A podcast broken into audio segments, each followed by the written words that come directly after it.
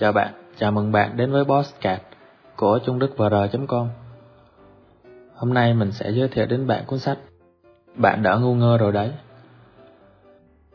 Cuốn sách này là một trong hai cuốn nói về tâm lý học của tác giả David MC Rane Sau thành công của Bạn không thông minh lắm đâu Tác giả David MC Rane đã quay trở lại để tiếp tục với sứ mệnh giúp bạn nhận ra mình đã bị bộ não lừa phỉnh như thế nào bằng các thủ đoạn như tự bịa chuyện, ngụy biện dựa vào niềm tin phổ biến, ngụy biện về nhân quả hay hiệu ứng hào quang.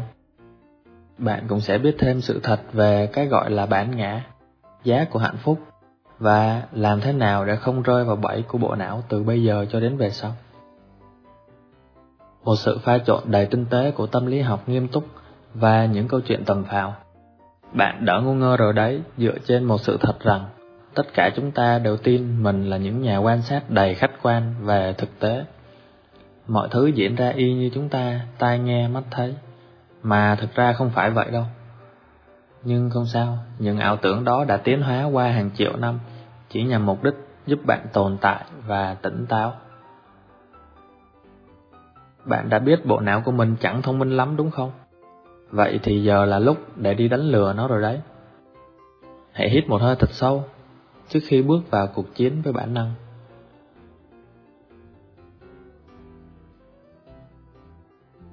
Ngụy biện dựa vào niềm tin phổ biến. Bạn vẫn tưởng, một vấn đề nhận được sự đồng thuận càng cao thì càng có nhiều khả năng nó là chính xác.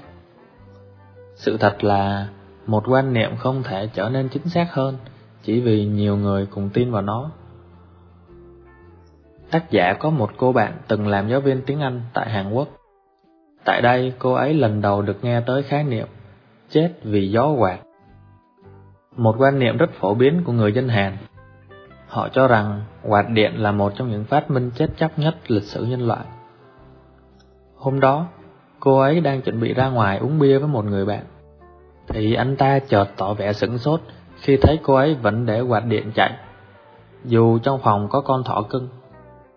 Anh này, một cử nhân đại học 28 tuổi, nhất quyết không chịu rời khỏi căn phòng cho tới khi cô ấy tắt quạt.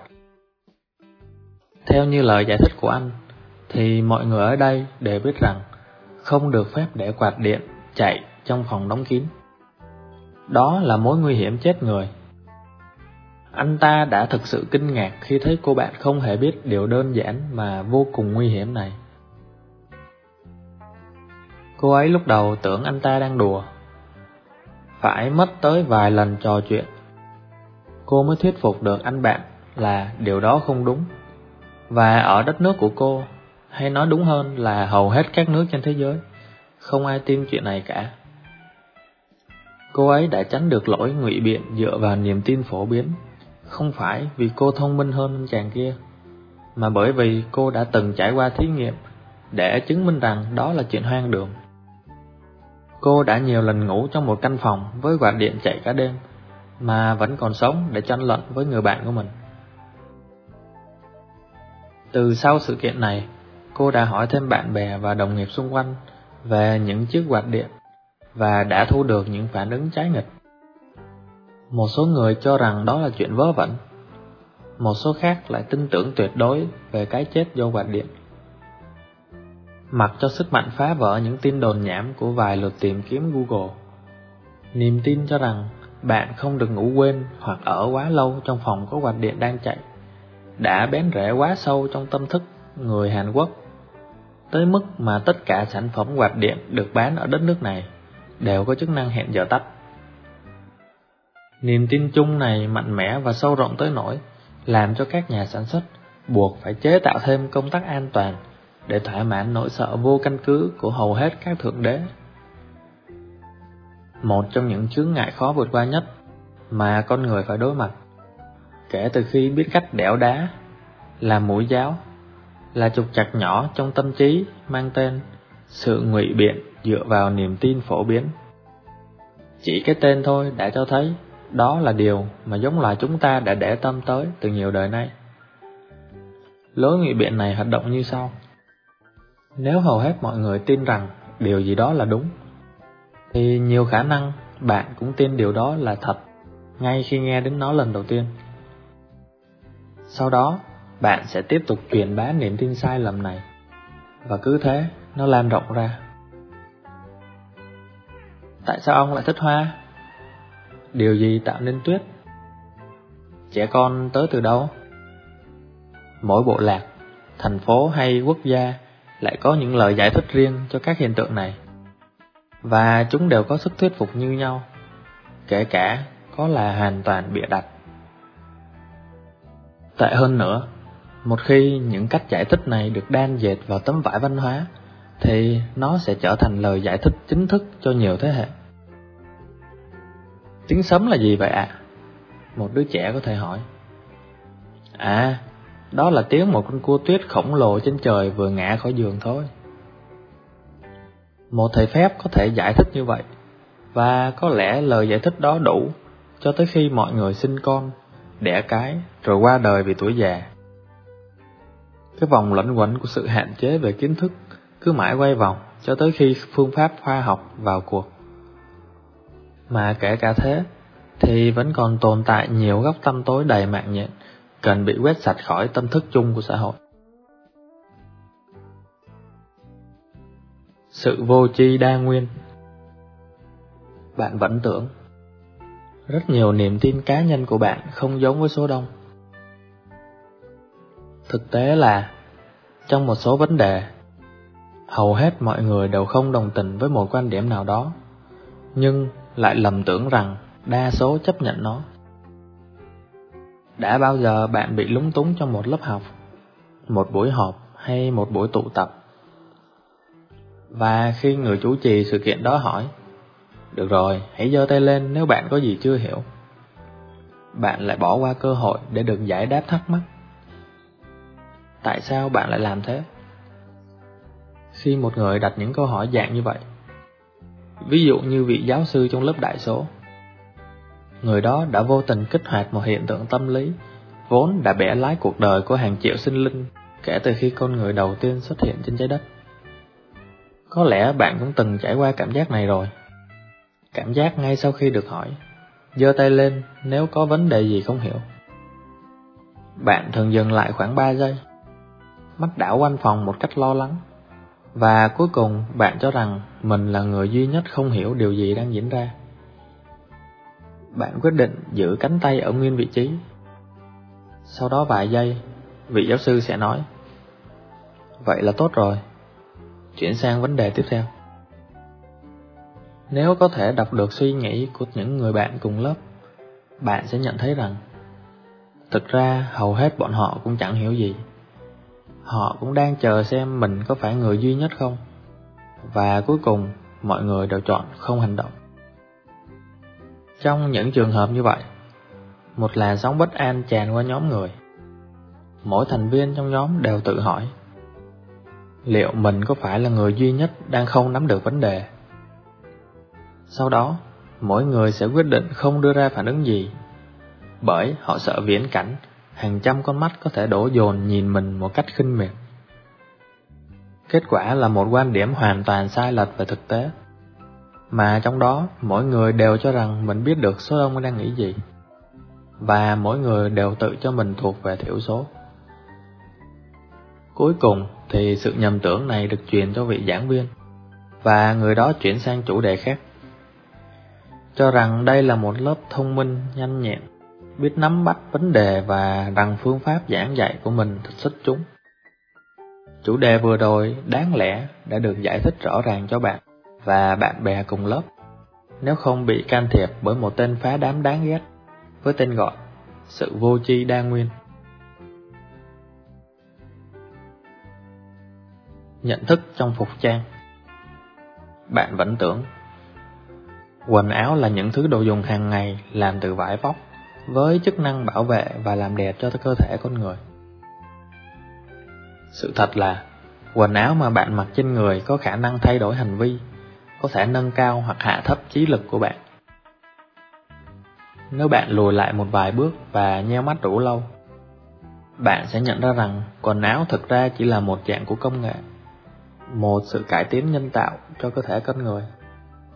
Quần áo cho phép chúng ta sống sót trong điều kiện khí hậu giá lạnh, hoặc thoát khỏi cơn thịnh nộ cũng như cái bụng đói của các loài côn trùng. Các loại phục trang bảo vệ bạn trước các yếu tố gây hại, giúp bạn làm đủ thứ việc hiệu quả hơn nhiều so với trong tình trạng không mảnh vải cho thân. Ước tính rằng, tổ tiên của chúng ta đã mặc quần áo từ khoảng 650.000 năm trước. Điều đó có nghĩa, quần áo là một trong những thứ đầu tiên mà tổ tiên loài người chế tạo nên từ đôi bàn tay của họ. Nhưng, bằng cách nào mà phục trang lại có khả năng thay đổi hành vi? Có thể nâng cao hoặc hạ thấp trí lực của bạn. Chà, câu trả lời chỉ có thể nằm ở cấu tạo của quả dừa đầy lông cắm trên cổ bạn mà thôi. Vào năm 1988, các nhà tâm lý học đã chứng minh rằng các đội thể thao có xu hướng trở nên sông sáo hơn khi thành viên mặc đồng phục đen. Nhìn tổng thể qua nhiều môn thể thao, có thể thấy các đội mặc đồng phục đen thường phạm lỗi nhiều hơn so với các đội mặc bất kỳ màu nào khác. Trong thí nghiệm với một đội, khi chuyển mẫu đồng phục của họ từ xanh sang đen, thì số lần phạm lỗi trung bình trong một trận đấu của họ lập tức tăng lên. Với bất kỳ môn thể thao nào khuyến khích lối chơi mạnh bạo, bạn đều có thể đánh giá các đội tham gia theo thứ tự số lần phạm lỗi trong cả mùa giải. Và những đội có trang phục đen sẽ có xu hướng tụ tập lại ở cùng một đầu của bảng xếp hạng. Các nhà nghiên cứu cũng nhận thấy rằng không chỉ có các vận động viên trở nên khát máu hơn, mà chính những vị trọng tài cũng dễ dàng nhận ra lỗi vi phạm và đưa ra hình phạt nhiều hơn khi người chơi mặc đồ đen. Trong một thí nghiệm khác về tác dụng của quần áo, các nhà nghiên cứu đã chia những người tham gia thí nghiệm thành hai nhóm. Một nhóm khoác lên những chiếc áo choàng trắng, vốn được sử dụng trong phòng thí nghiệm. Nhóm còn lại thì giữ nguyên trang phục có sẵn trên người. Sau đó, thành viên của hai nhóm được tham gia bài kiểm tra. Trong bài kiểm tra này, bạn sẽ phải đọc màu của chữ đặt trước mặt. Đầu tiên, bạn sẽ được đọc những từ như đỏ, xanh lam, xanh lục được viết bằng mực khớp với màu với nội dung. Ví dụ, màu đỏ sẽ được viết bằng mực đỏ, màu xanh lam sẽ được viết bằng mực xanh lam. Tiếp theo, bạn sẽ lặp lại chính những từ này, nhưng màu mực sẽ bị thay đổi để không còn khớp với nội dung nữa. Ví dụ, từ xanh lam sẽ được viết bằng mực màu hồng, hoặc từ đỏ sẽ được viết bằng mực màu xanh lam. Đây là một bài kiểm tra khá thú vị, bởi vì không cần biết bạn thông minh hay nhanh trí tới mức nào. Việc phân biệt và nói ra màu không khớp với nội dung của từ được viết ra là rất khó. Ít nhất là đủ khó để làm bạn chậm lại một cách rõ ràng.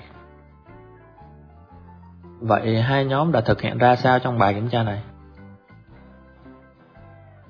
Khi màu mực không khớp với nội dung của các từ, thì những người mặc áo choàng phòng thí nghiệm đã mắc lỗi ít hơn một nửa so với những người còn lại.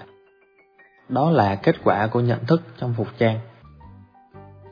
Kết quả cho thấy hành động vật lý mặc lên người một bộ áo choàng phòng thí nghiệm thực sự đã khiến cho các đối tượng nghiên cứu có thể thực hiện tốt hơn trong bài kiểm tra về mức độ tập trung và sắc sảo. Người mặc áo đã trở thành hiện thân của bộ trang phục mà chính họ đang mặc.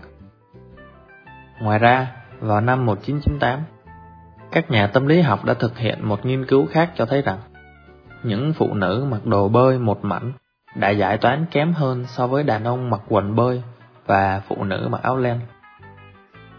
Các nghiên cứu từ lâu đã cho thấy rằng trang phục không hoàn toàn vô tri vô giác, ít nhất là đối với bộ não con người. Mọi bộ trang phục từ quân phục phát xít cho tới đồ bó của siêu nhân đều truyền tải những thông điệp riêng. Mặc lên mình một bộ trang phục mang tính biểu tượng sẽ ảnh hưởng lên chính bạn ở một mức độ sâu xa hơn so với chỉ việc nhìn vào nó. Như thể đó là những thớ vải ma thuật. Thứ quần áo mà bạn mặc lên người sẽ phù phép cá tính của bạn. Bí quyết nằm ở chỗ chính bạn mới là người đang luyện phép và bạn làm điều đó một cách vô thức. Bộ não nằm dưới một chiếc nón phù thủy sẽ có điểm khác biệt so với bộ não nằm dưới một chiếc mũ cao bồi hay vương miện. Điều này xảy ra không phải bởi thứ trên đầu bạn có quyền năng phép thuật, mà do cấu trúc của bộ não không cho phép bất kỳ đồ vật gì ở trạng thái trung lập, cho dù bạn có nhận ra điều này hay không. Hãy sử dụng những kiến thức mà bạn vừa học được để đỡ ngu ngơ hơn.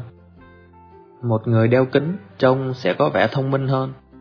Và kỳ lạ hơn nữa, có những bằng chứng cho thấy người đó cũng có xu hướng thực hiện những bài kiểm tra trí não tốt hơn. Và đừng quên cảnh giác, những bộ đồ được liên hệ tới những khái niệm tiêu cực cũng có sức ảnh hưởng không kém.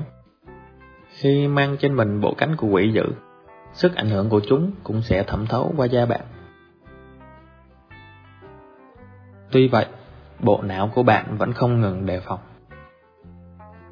Bộ não trong hộp sọ của bạn được tạo nên qua quá trình tiến hóa và thế giới tổ tiên của bạn chứa đầy những tình huống mà ngày nay bạn không cần phải đối mặt nữa.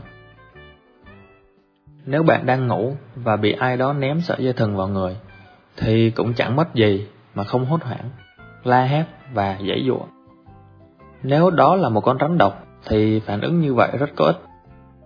Thử nghĩ mà xem, sẽ nguy hiểm làm sao nếu có lần nào bị đánh thức bởi vật giống con rắn. Bạn cũng chỉ ngáp rồi và nhẹ nhàng gạt nó qua một bên.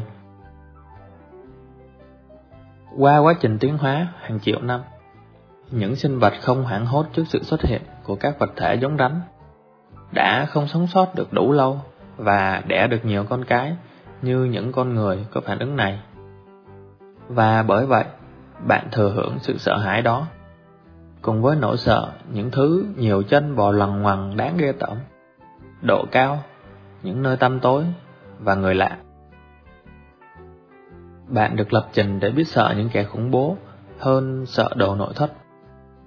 Mặc dù nếu nói về thống kê thì mỗi năm số người mất mạng vì bị ghế sofa và tivi đổ đè lên người còn nhiều hơn là khủng bố.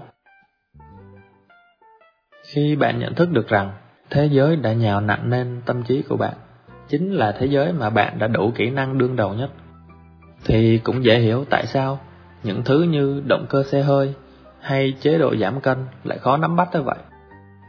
Đó là còn chưa kể tới các loại thuốc nội soi và vật lý lượng tử đấy. Đây không phải cuốn sách về những hiện tượng tâm lý bất thường. Nó nói về những thứ bình thường trong tâm lý, những thứ thông thường, mặc định đã được cài sẵn trong bộ não của mỗi con người. Từ các nhà khoa học chế tạo tên lửa, các nguyên thủ quốc gia cho đến các bà cô ở văn phòng. Bạn nghĩ, thấy tận mắt thì sẽ đáng tin rằng những suy nghĩ của bạn luôn dựa trên những bản năng đáng tin cậy và những phân tích hợp lý. Bạn tin khả năng của mình rất tốt, trí nhớ của mình rất tuyệt hảo, suy nghĩ của mình rất hợp lý và luôn mang tính ý thức cao. Câu chuyện của đời mình là thành thật và chính xác. Tính cách của mình thì vẫn vàng không đổi và không chê vào đâu được. Nhưng sự thật phủ phàng là bộ não luôn nói dối bạn. Bên trong hộp sọ là một âm mưu to lớn và sâu rộng với mục đích giữ cho bạn không thể lật mở những sự thật về bản thân cũng như về khả năng thực sự của mình. Chính sự tự tin không đáng có mà bạn sở hữu đã thay đổi cách hành xử, tạo nên cánh cửa sau cực lớn và dễ mở, chào đón những tên lừa đảo, các nhà ảo thuật, các nhà quảng cáo, những kẻ buôn bùa chú và vô số những người khác nữa. Bạn có thể học được rất nhiều về bản thân khi nhìn từ góc độ của những người có khả năng nhìn thấu hành động và biết cách thao túng tính khờ dại của bạn. Hãy học từ chính những khiếm khuyết và thất bại của bản thân. Bạn đã ngu ngơ rồi đấy là bộ sưu tập gồm một số ảo tưởng thú vị nhất được phát hiện từ trước tới nay.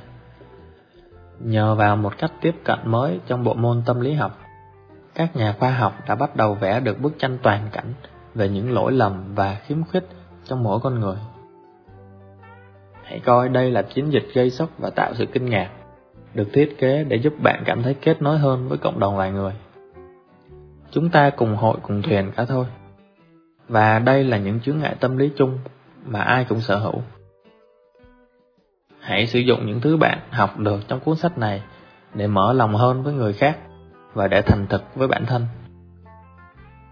Bạn không thông minh lắm đâu, nhưng có những cách tưởng chừng như vô lý, nhưng lại hiệu quả và thú vị vô cùng, sẽ giúp bạn đỡ ngu ngơ hơn đấy. Cảm ơn bạn đã lắng nghe.